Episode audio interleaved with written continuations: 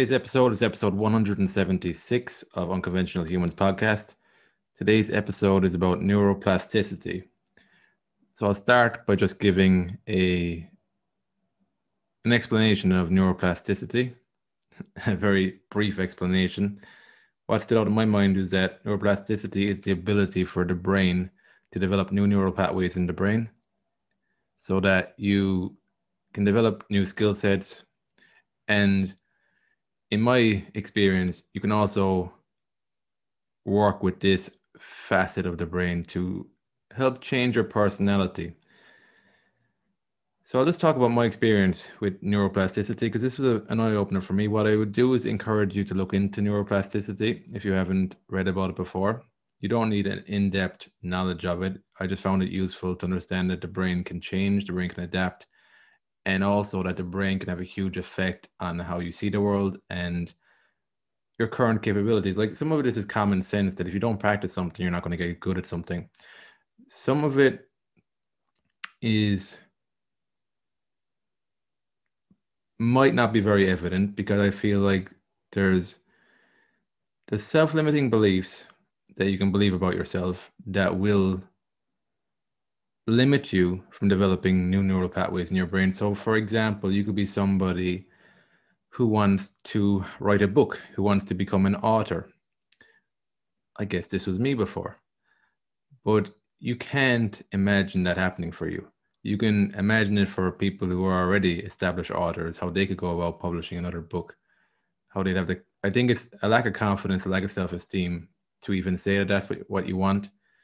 And then it's putting in the hard work to actually make that come about. I think the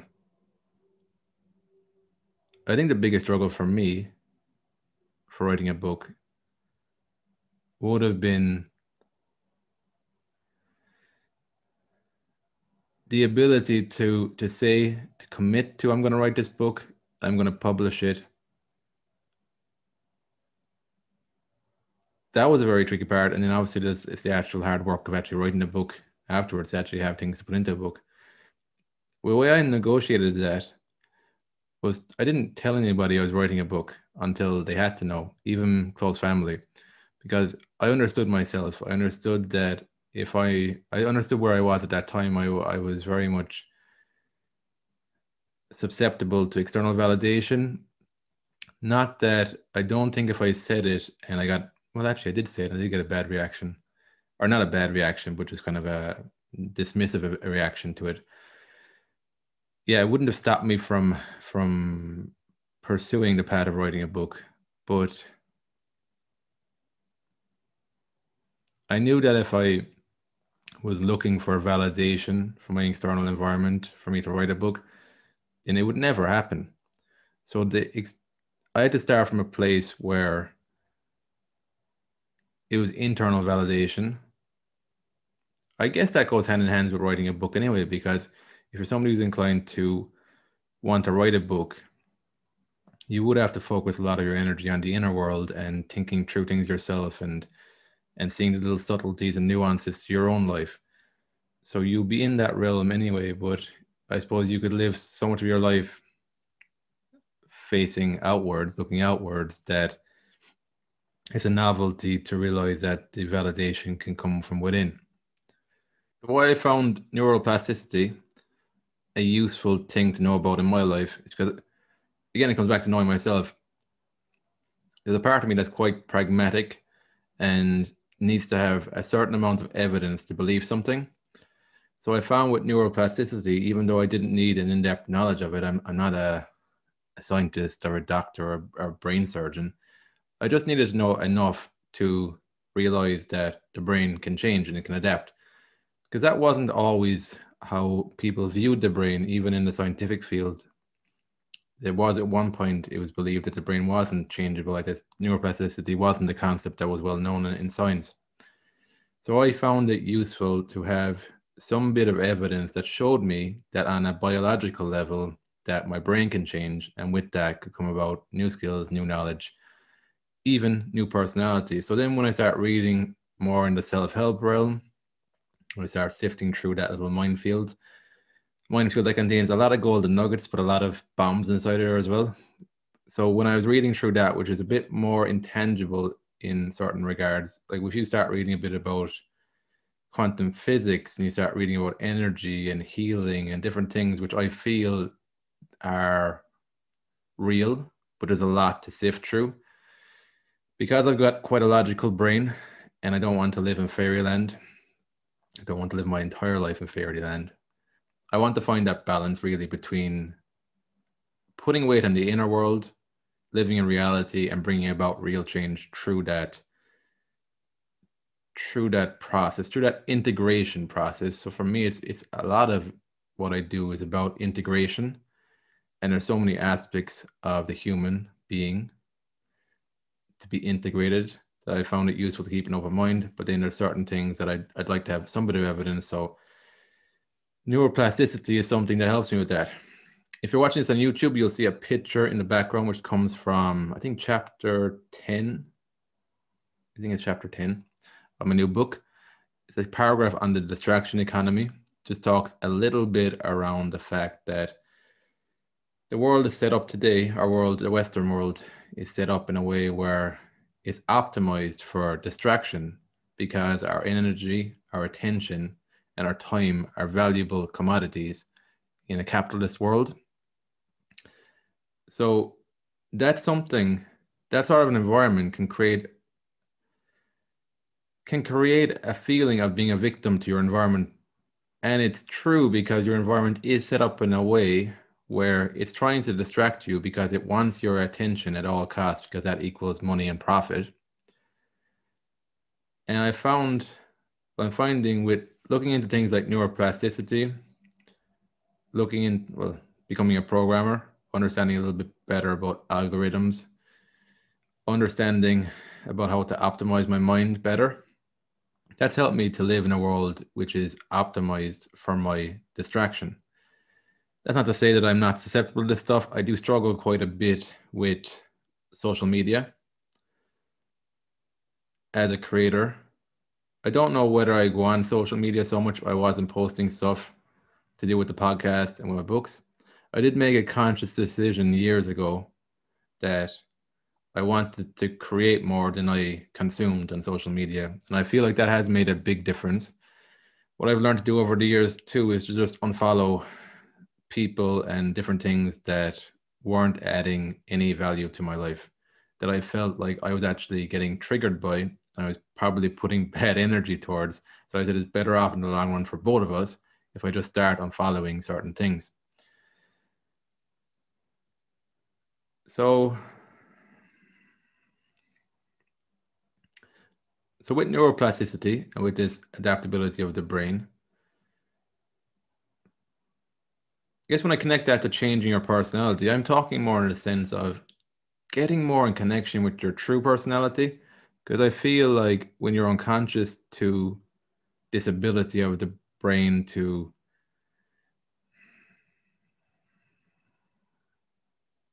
create neural pat- pathways, when you're unconscious of that, I think you identify a lot with your brain. So with neuroplasticity, I think the big thing for me was that it made my brain more objective. So it helped me to realize that what I can and can't do right now is a reflection of the neural pathways that I built in my brain. And what I can and can't do in the future is a reflection of the neural pathways that I either did or didn't spend the time developing. So it made the process, it made the whole thing a bit more objective it helped me to get a bit more space for my brain to stop identifying so much with my brain, the thoughts in my head.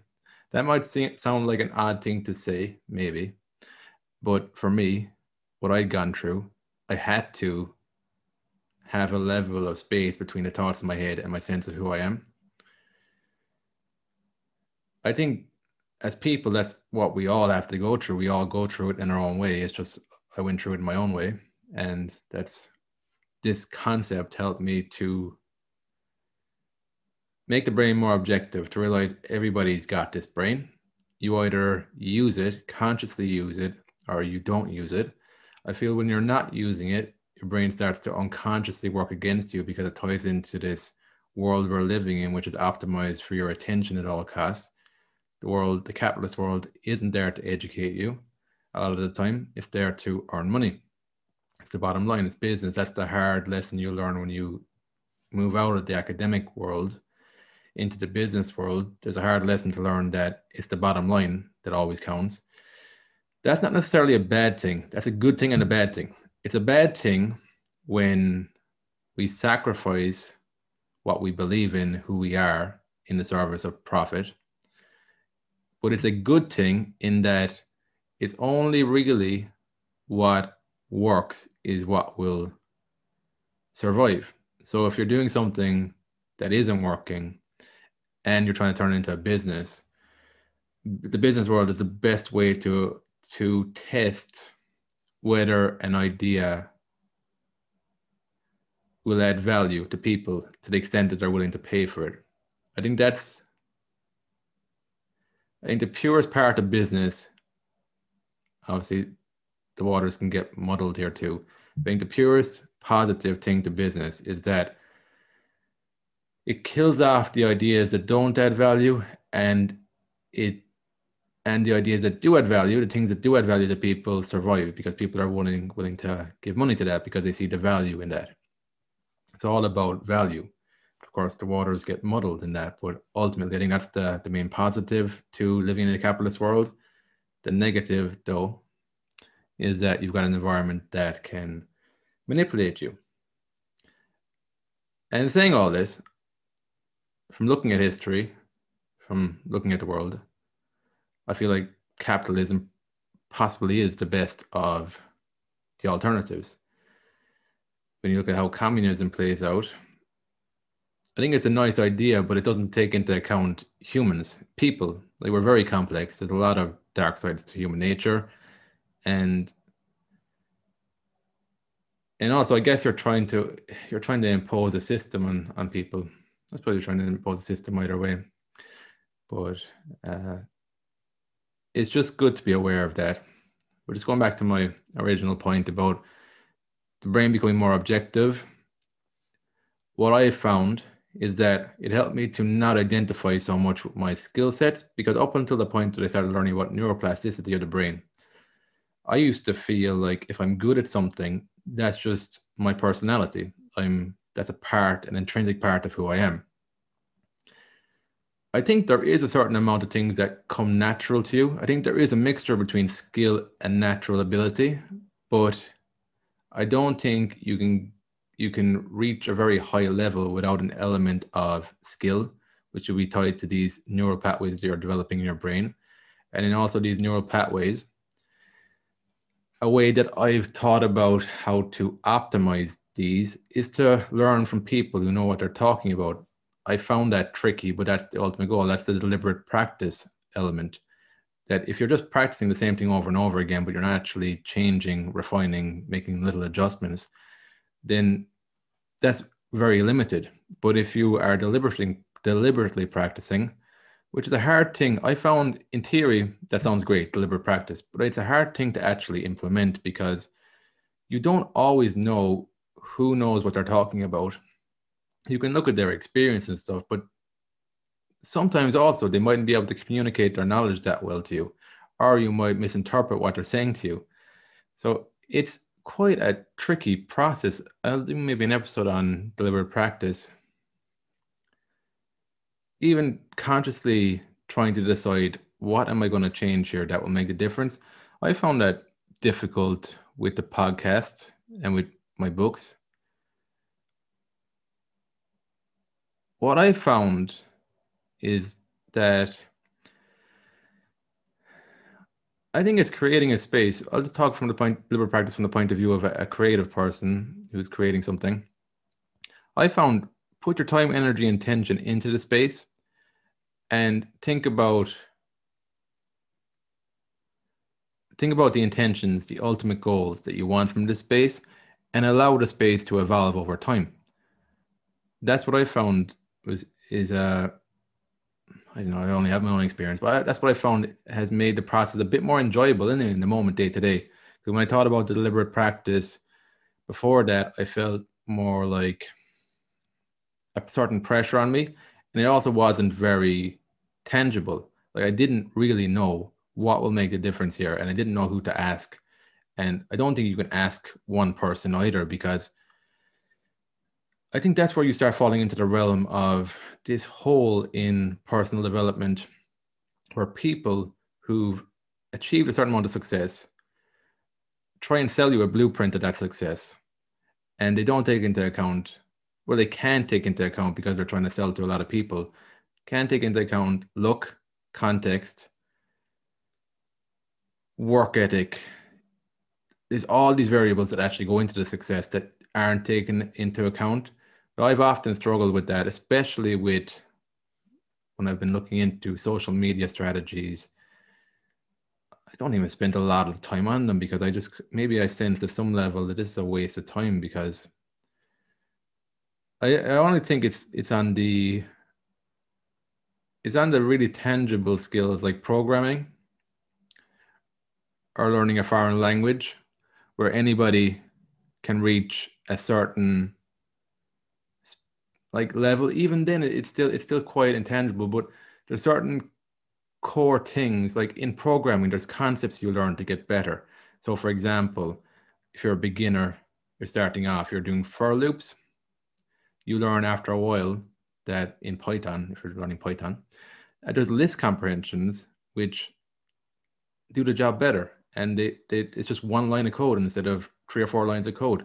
So you can see objectively your skill level is improving as you learn new concepts and there's a certain a certain standard that you know you're meeting after a while because i guess it's a reflection of the jobs you can do so you can actually measure that but i found with social media I'm talking about social media because I notice a lot of that in personal development because you, will meet people who want to become coaches and then the, the, the, conversation goes to how do you find your client and that's when you start thinking about social media and different things like that. I found that a minefield to think about because you're also also you're also dealing with people who can be unethical. I've met people who didn't give a damn about GDPR. They're like, we can get away with it for next year, so we're going to do this. We're going to do this strategy on LinkedIn, even though it might piss off some people. So you you can't you you can't quantify that so easily. Somebody's ethics, their morals, their character traits and what sits well with you. A lot of it's understanding what sits well with me here. And I think you feel that out on a, on a more feeling level. So I guess how this ties to neuroplasticity is that once the brain became a bit more objective to me, that these are skill sets I can develop, I started paying more attention. Okay, well, what, who am I then? What, what, how else would I know who I am and attune with myself? So I started paying more attention to feelings, emotions, connection. They're the types of things I started paying more and more attention to as the brain became more objective to me that these this is a thing this is a tool i'm using rather than something that is actually me. That's uh that, that's quite a deep realization that i think you can spend your whole life uh, unraveling because the brain is complex. But i found that this concept anyway has helped me to give me evidence that change is possible and it's also given me space. Space to create something that i don't know exactly how things are going to turn out but i am open to enjoying the process open to doing things in my own way. And i guess to also realize that there's a lot of thoughts and a lot of conditioning that was in my brain that is in other people's brains.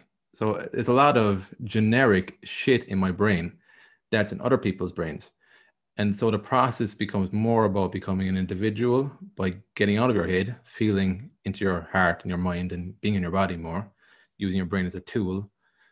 That's an exploration and a fun process in itself to realize that you could have really shitty beliefs about yourself that you picked up in your environment, and you might never have been aware that other people are living with similar beliefs until you start verbalizing it and creating something individual to you. And then I think at some level that helps other people to start discovering things for themselves and self-actualize. I think it's a self-actualization process. So I think the fun thing with neuroplasticity is that you just don't know where you're going to end up. You don't know the type of person you're going to become. You don't know the knowledge you're going to have, the skill sets you're going to develop. Like one thing I've noticed in me right now is that taking an interest in poetry, I suppose Matt Burke was on the podcast. I enjoyed reading his poems. Uh, I think that was at the start of the year. There's another YouTuber on, well, she's not really a YouTuber. I came across her. I'll put a link in the show notes. Savannah Brown. I like how she thinks about the world. She seems very in tune, in touch with herself. And I like the way she talks. It's like it's giving an experience of somebody who is putting voice to the just the thoughts inside her head. And I found it very relatable. So I, I recently purchased her book on poetry and her new novel. Again, that's another thing I'm getting into more is the fiction realm. I'm enjoying reading stories like that now. And the poetry, so I started reading it. Graffiti is the name of the book. Read just a poem before I came on here. And that's something that my former self would have never been open to, uh, doing that for pleasure. Because I wouldn't have had the I wouldn't really have had the life experience or knowledge to see why it would be beneficial to read the poetry there.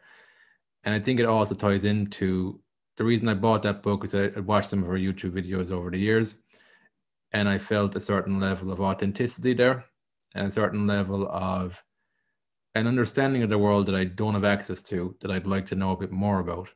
That's what I'd be attuning to then. And because like I've worked through this stuff of I think before I would have seen myself as somebody who wouldn't read poetry. Again, that's like a, a limiting belief around yourself. Like the thing, limiting beliefs again are tricky. Because it's only a limiting belief if it's something you want to genuinely experience and explore, but you're stopping yourself from doing it because you have some belief about yourself that uh, I can't put myself in that realm. And that can be like if you want to genuinely become a good dancer there's nothing stopping you from doing that. You don't need to be a world class dancer. You can you can no matter how bad you are you can get better at it if it's a genuine desire. So i feel like limiting beliefs are only limiting beliefs when it's something you've got a genuine desire to explore and i have a genuine a genuine desire to explore more fiction a bit more poetry now as well if it comes up that I'm not going to limit myself from now because I don't have that belief about myself that I'm not somebody who doesn't, not somebody who read doesn't read. I'm not somebody who reads poetry. Double negative there. Not somebody who reads poetry or fiction. But that's what this world opens up to you. Then when you start looking at this, these types of these concepts, these things are, are more in line with reality than walking around as a fixed personality fixed abilities, fixed potentials, and a fixed pathway. This whole thing opens up the unknown a bit more. And I honestly think it just makes your life more enjoyable. It gives you more of a reason to live in the moment and to be open to the idea that your life can change dramatically in a period of five years. I think the other thing I think I read about was I think it's every five years or maybe even less than that, that your whole body regenerates itself. So you don't even have the same body you had five years ago. When you start looking into this stuff, I found it really helped because these these are tangible biological things that are happening. You might like I don't have a full comprehension of this. I just need a, a slight awareness of this. I just need a, a, little bit of an awareness around this because then it opens my mind to a better understanding of reality. Because otherwise you can you can go through your whole life thinking you're the same person you are in your twenties. You could be in your eighties still thinking that you're that there's I suppose thinking that there's I suppose and maybe it's a good thing. I don't know. Personally, I, I'm kind of happy now that I've been exploring this stuff over the years. I don't feel as fixated on this is who I am and that type of thing. But I think you can lead your whole life like that, where you feel like there's a solid sense of identity there that could limit you in a lot of ways. And you never realized, you never really took time to question whether that was actually a tangible thing that was limiting you or not. So this is just what this thing opens up for you if you feel like you are limiting yourself and you can't really describe how you're doing it why you're doing it, then I found over the years reading into this and then reading into other stuff in more the personal development realm has helped me to change things in myself that now feel actually a bit more aligned with who I actually am than the person who years back I thought I should be. So it's an unraveling process, an undoing process. It's not about becoming somebody so you'll hear that a lot in personal development about being the best version of yourself and yeah, becoming the best version of yourself. The more I've moved along, the more I've realized it's it's really undoing all the conditioning being patient with that, it takes a long term view on things. But from my process, what I pay attention to, to is how light I feel, how unburdened my mind feels. And the other thing would be